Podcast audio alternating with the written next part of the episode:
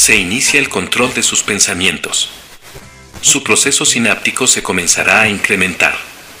Nos adentraremos en su sistema límbico y comenzaremos a posicionarnos en tu telencéfalo. Damos inicio a la transmisión de las ondas electromagnéticas. Comenzamos W Z la radiocontrol.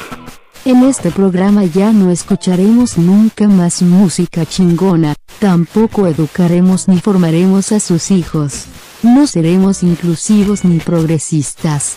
Diremos nuestra verdad absoluta y única. Y si escucharon bien, no habrá buena música. Tendrán que seguir escuchando la mierda que todos ponen ahora. Bienvenidos a W Z, la radio que nos escucha, se siente.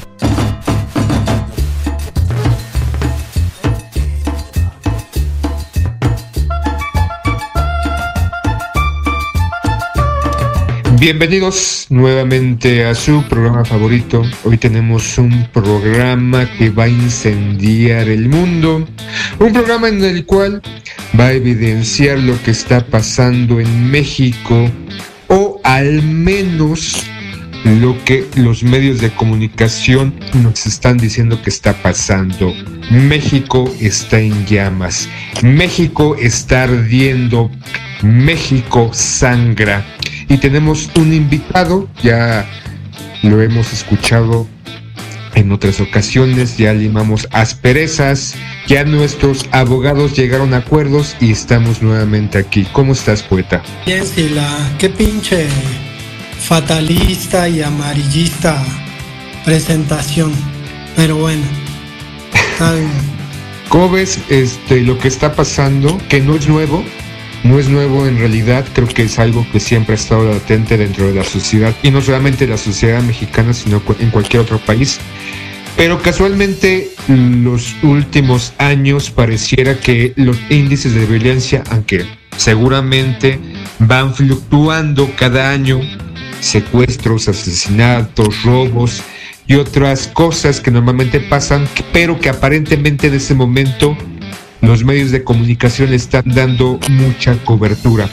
Y eh, diré algo, ¿no? Ape- precisamente apenas la semana pasada creo que pasaron dos acontecimientos. Creo que de uno tú ya hablaste, que fue sobre la maestra de kinder que fue pues madreada por unos papás que supuestamente iban a reclamarle de que había agredido a su hijo, y que resulta que dentro de las investigaciones no son unos papás ejemplares o unas personas ejemplares, y resulta que el padre es una fichita aparentemente, y otro que curiosamente pasó a unas cuantas cuadras de mi casa, aquí en Eje Central y Manuel González, en lo que era un banco Banamex, que una, unas personas agredieron a una persona en la calle. Primero una persona fue, le intentó asaltar. Este personaje que yo he visto en varias ocasiones tenía perritos, y uno de sus perritos defendió a su dueño, y posteriormente este individuo, como todo un macho, fue a buscar a sus compas y vino a vendrettar y a vengarse, y le dio tres disparos al perrito. Curiosamente yo, justamente cuando estaban la policía y los medios de comunicación, yo estaba en Soriana, entonces me percaté, pensé que había, pers- había una persona asesinada porque había algo a lo lejos, y resulta que era un perrito. ¿Cómo ves esto, poeta? ¿Sí ha aumentado la violencia o es lo que nos quieren vender? Pues es que de lo que hablas es violencia local, ¿no? La violencia en general, ¿no? O sea, yo creo que obviamente en cada localidad o cada estado de México pasa, pero digo que eso es lo más cercano o lo que ha sido más viral estos días, y, y de alguna manera algo que estuvo cerca de mi casa está, ha estado siendo re- mencionado constantemente en los medios de comunicación, así como lo de la maestra, y en general, ¿no?, los índices o las coberturas de los medios de comunicación televisivo, televisivos, radiofónicos o periodísticos. ¿Tú crees que ha ido en aumento en la cobertura? ¿O es un indicador de lo que dice nuestro presidente, que es eh, este papuleo, este estar chingando, y no es cierto? ¿O tú cómo lo ves? Pues yo creo que primero tendríamos que pensar en que la violencia en toda sociedad es algo inevitable. A la hora de reprimir a los seres humanos para que puedan convivir, obviamente se van a suscitar fricciones y entonces aparecerá la violencia como una expresión. Ahora, creo, creo que la cuestión de ir por la vida alarmado porque hay violencia cerca de nosotros, que además hay que decirlo, es, es una violencia que de repente es esporádica. A cada quien nos ha tocado tener actos de violencia cercanamente, pero pues creo que va por los dos lados, ¿no? O sea, probablemente, digo, no sé quién sea quien se dedique a, no sé si el INEGI, que se dedique a hacer estadísticas sobre los hechos de violencia en el país, porque incluso me parece que existen por ahí unas clasificaciones de, por ejemplo, la colonia más violenta o más peligrosa en la Ciudad de México, ¿no? Las zonas más peligrosas en el país. Entonces, en este sentido, pues no sé cómo esté el asunto de las estadísticas.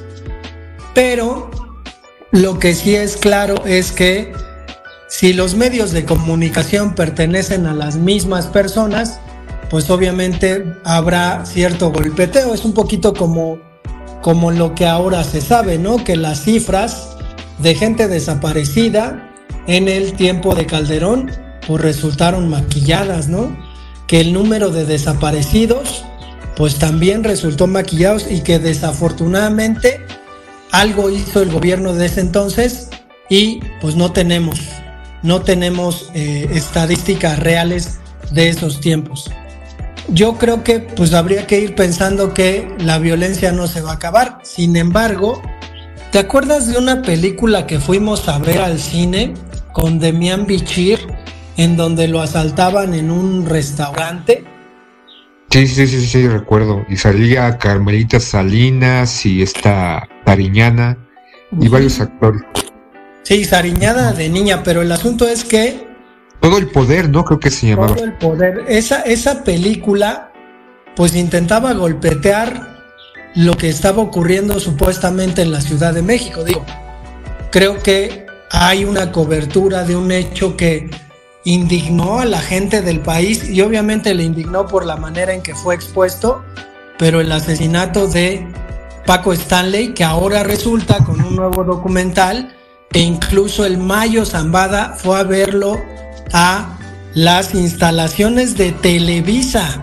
O sea, eso lo, lo, lo conocemos hasta hoy. ¿Qué es más ominoso? Que el pinche narcotraficante más buscado de este país y quizás de la historia, dejando de lado a Pablo Escobar, haya entrado a las instalaciones de Televisa y le haya mandado pinche recadito que le llegó a las manos a este pendejo. O el asesinato que me acuerdo Jacobo Zabludovsky cómo se, se chaqueteaba con el asesinato de, de este güey, ¿no? O sea, debería renunciar. El, el ingeniero Cuauhtémoc Cárdenas debería renunciar porque vean cómo nos tiene. Entonces, pero, por ejemplo, este, a lo que te refieres, esa campaña en contra del gobierno del ingeniero Cárdenas estaba completamente orquestada por T V Azteca, porque no solamente, este, yo recuerdo que hicieron una cobertura, porque trabajaba en T V Azteca recientemente Paco Stanley, hicieron una cobertura completamente las veinticuatro horas y días después constantemente, y llegó a salir los, las personas más importantes de los medios de comunicación de T V Azteca a exigir la renuncia del ingeniero Cárdenas, que decían que si no puede, déjenos a nosotros hacer la investigación y todo este golpeteo constante contra el gobierno de la Ciudad de México, pero eh, si no mal recuerdo fue totalmente o gran parte de este golpeteo fue eh, orquestado o realizado por T V Azteca, porque incluso te, te repito, de la tarde noche, no sé si de ese día o del día siguiente, salió a la torre, salieron este, todos las, los pesos pesados de T V Azteca a exigir la renuncia del ingeniero Cárdenas y que los dejaran a ellos hacer la pinche investigación, o sea, una puta novela. Pues sí, pero pero es a lo que voy. De, de hecho, pues deberíamos estar un, co, un poco acostumbrados a eso, ¿no? Es decir, eh, poner atención casualmente a las barras noticiosas. Digo, yo veo los noticieros cuando voy a casa de mi mamá y digo, en un podcast que hice sobre noticieros lo comento, hay una barra completa sobre violencia en el país y es una tras otra, tras otra, tras otra. Obviamente la sensación que te da eso pues es de incertidumbre, de inseguridad, ¿no? Eh, hay, hay algo como muy común y de hecho pues creo que cada uno de nosotros lo ha experimentado de cierta manera. Normalmente los papás dicen, no, es que antes te podías andar por las calles a las tres de la mañana y no pasaba nada. Y depende no sé por ahora, dónde anduvieras. ¿Cómo? Depende por dónde anduvieras, cabrón. Pues sí, obviamente, pero la gente suele decir eso, ¿no? Entonces, yo creo que esto de la violencia es un poquito como, como lo de la paz mundial, como esperar que... Pero el asunto está en lo que dice el gobierno, ¿no? Es que saca estadísticas cada, cada mes, me parece, y hace alaraca de que la violencia está bajando según sus datos. Entonces, pues parece que el juego es este. Digo, ojalá que nunca nos toque un hecho de violencia, ¿no? Pero ¿a ti te han asaltado, Puerto? Sí, me han asaltado, pero me han asaltado los empujones, güey. Y, ah, y una vez en el Estado de México con, con pistola en mano. ¿Ah, sí? Sí, sí, sí. En Indios Verdes. ¿Cómo fue el asunto? Pues con una pistola, a la hora de entrar precisamente al establo de México, pues le sacaron la pistola y me pidieron lo que traía. Obviamente di el celular que estaba pagando meses sin intereses y la pinche cartera, pendejamente. Le pedía, le pedía al puto asaltante que me regresase mis papeles, pero pues no quiso. Se enojó, me dijo que ya me callara y pues ya me callé. ¿No te dio un cachazo? Otra... ¿Cómo? ¿No te dio un cachazo? No, no, no. Y la otra empujones, ¿no? La, la vez que me quitaron el celular empujándome. Entonces, híjole, pues no sé... Eh, el asalto entraría dentro de las estadísticas de la violencia. Yo creo que sí, porque por ejemplo ayer venía en el trolebús y se subió un tipo diciendo que él no venía haciéndole el circo a que vengo saliendo así, papito, yo no te voy a, a contar de que vengo salido de reclusión ni mucho menos, yo vengo a pedirte, voy por la derecha porque no quiero hacer la violencia, yo antes hacía la violencia pero de repente me agarraron y me dieron una santa madrina, no me metieron al bote, entonces de ahí como rectifiqué, aparte tengo, papito, una niña, una bebita, entonces no quiero que se pierda a su papá porque, y empezó así el pinche discurso con ese pinche tonito de mierda, entonces te genera una violencia psicológica y ahí los pasajeros pues empiezan a poquinar. Y recuerdo eh, que en los setentas o ochentas cuando estaba el Negro Durazo, eh, y hay un libro, incluso películas, no sé si eh, en algún momento lo platicamos, lo estamos platicando otra vez, que lo que hacía para bajar los índices de delincuencia y decir que la policía estaba trabajando era que él tenía nexos con Eh, los rateros o el crimen y que iba a una colonia o a una delegación en ese momento, eh, hacía estos arrestos masivos, los fichaba pero que solamente los cambiaba de código postal para que siguieran robando y que sus estadísticas o las estadísticas de la policía estuvieran en buenos números hasta que ya después se descubrió lo que toda esta red de corrupción y asaltos y narcotráfico que tenía el Negro Durazo cuando él era este, dirigente o eh, secretario de Seguridad Pública, y que aparentemente las estadísticas que de repente estamos siendo bombardeados, unas zonas del gobierno, otras zonas de las televisoras, o sea, podemos ver distintas estadísticas y hay unas unos saltos bastante notables y nos quedamos como a la deriva. Y ya para que tú sigas comentando algo, Poeta, eh, en los doce últimos años, aquí donde yo, donde yo vivo, eh, hace cuatro años, hace tres años, a una cuadra de mi casa, mataron a una pareja que tenía nexos con el narcotráfico, creo del Tepito. Hace ocho años mataron a una cuadra y media de mi casa en una estética, a una persona que se estaba cortando el cabello, y hace como doce años a una cuadra y media también de mi casa mataron en un local de papelería, de papeles que vendían al dueño, llegaron unos tipos y pum, pum, pum, pum, lo plomearon.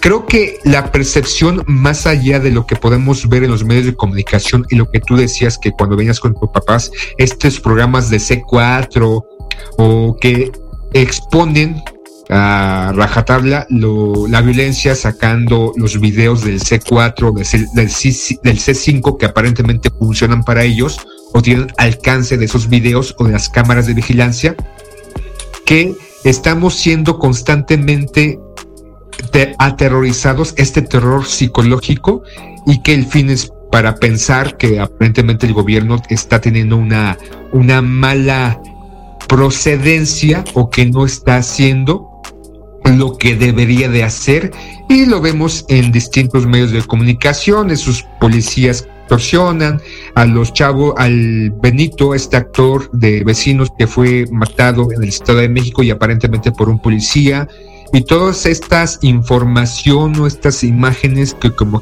espectadores nos genera, nos genera un terror, ¿no, poeta? Pues yo creo que al final tiene que ver con un asunto de control de masas y que, como lo dices, pro- probablemente haya una intención ahí de... de hacernos sentir de una manera, porque pues obviamente un ciudadano asustado va a ser más fácil de controlar y de manipular. Entonces, en ese sentido creo que, que pues funciona bien para todos lados. A mí me llama mucho la atención que, por ejemplo, como por arte de magia, digo, porque el gobierno siguió dándole dinero a los medios de comunicación a manos llenas, la delincuencia en, en percepción bajó con Peña Nieto, ¿no? Es decir, Eh, los medios de comunicación se comenzaron a centrar en otras cosas que ya no eran la guerra contra el narco frontal, porque digo, cuando estaba Calderón, estos espectaculares eh, arrestos que hacía el gobierno de Calderón y la manera en que se, se empecinaron en presentarnos a los delincuentes, como diciendo el gobierno, y obviamente secundándole pues las televisoras y los medios de comunicación, miren, aquí están los delincuentes. Me acuerdo cuando mataron, cuando le dispararon en la cabeza al jugador este del América, Salvador Cabañas, que salió ahí, ¿no? El asunto de, miren, ya agarramos a la Barbie, y resultó que la Barbie era, pues, peor. Pues eh, en el sacaron los contratos millonarios que tenía Felipe Calderón, Felipe Calderón, este Peña Nieto, de mil millones con distintos medios de comunicación. Se gastaba aproximadamente mil millones de pesos al año por contratos de medios de comunicación, y sin duda eso provocaba que la mención eh, meramente a su gobierno disminuyera con respecto a los índices de delincuencia. Ahora que con el presidente Andrés Manuel los contratos de publicidad a los medios de comunicación han bajado bastante, casualmente el golpeteo ha subido y casualmente estos programas que se especializan en denunciar los actos delictivos ha aumentado, no solamente en este, menciono de C cuatro, que es Grupo Imagen, que per- pertenece a un periódico, a Milenio me parece, en el siete también T V Azteca han sacado otro, y me recuerda mucho a finales de, a principios del dos mil o finales de los noventa, con estos programas también, que había uno con unos gemelos, los gemelos Bernan o algo así se llamaban, y sin duda estamos sujetos o aprisionados con lo que nos venden los medios de comunicación, con lo que nos intenta vender los distintos gobiernos, y a final de cuentas la violencia, como tú dices, no se va a acabar, está, y a veces se exacerba por diferentes condiciones, pero somos rehenes de terceros y el miedo o el terror psicológico que nos están influ- influye- influyendo o nos están generando, sin duda se ve reflejado muchas veces en el comportamiento de las personas. Pues creo que, que al final, a manera un poquito de conclusión, pues uno tendría que hacer estómago para vivir en sociedad, ¿no? Y a lo mejor a veces aleatoriamente ser espectador de un acto de violencia, digo, como, como comenté en un principio, ojalá que nunca nos toque ver algo así, pero, pero más seguro es que sí, en algún momento de la vida puede, puede ocurrir. No sé, es que no sé si iba contigo, pero un día vimos un muerto por ahí por la central camionera del norte. No sé si iba contigo con Carlitos. No, no ibas conmigo. Bueno. Me hubiera hecho unos pantalones. Pues sí, pues sí, lo vimos ahí tirado, ya tapado con velitas, pero pues eh, en, en un lugar donde hay tanta gente es difícil decir no a la violencia y queremos que se acabe la violencia. Este tipo de, de llamamientos pues están un poco absurdos, ¿no? Porque pues está bien pedir porque no haya violencia, pero pues difícilmente se puede maniobrar con eso. Y si tienes una policía como la que tenemos en México, pues peor, ¿no? Como pedir por la paz mundial o por el, el, el que la, el hambre se acabe.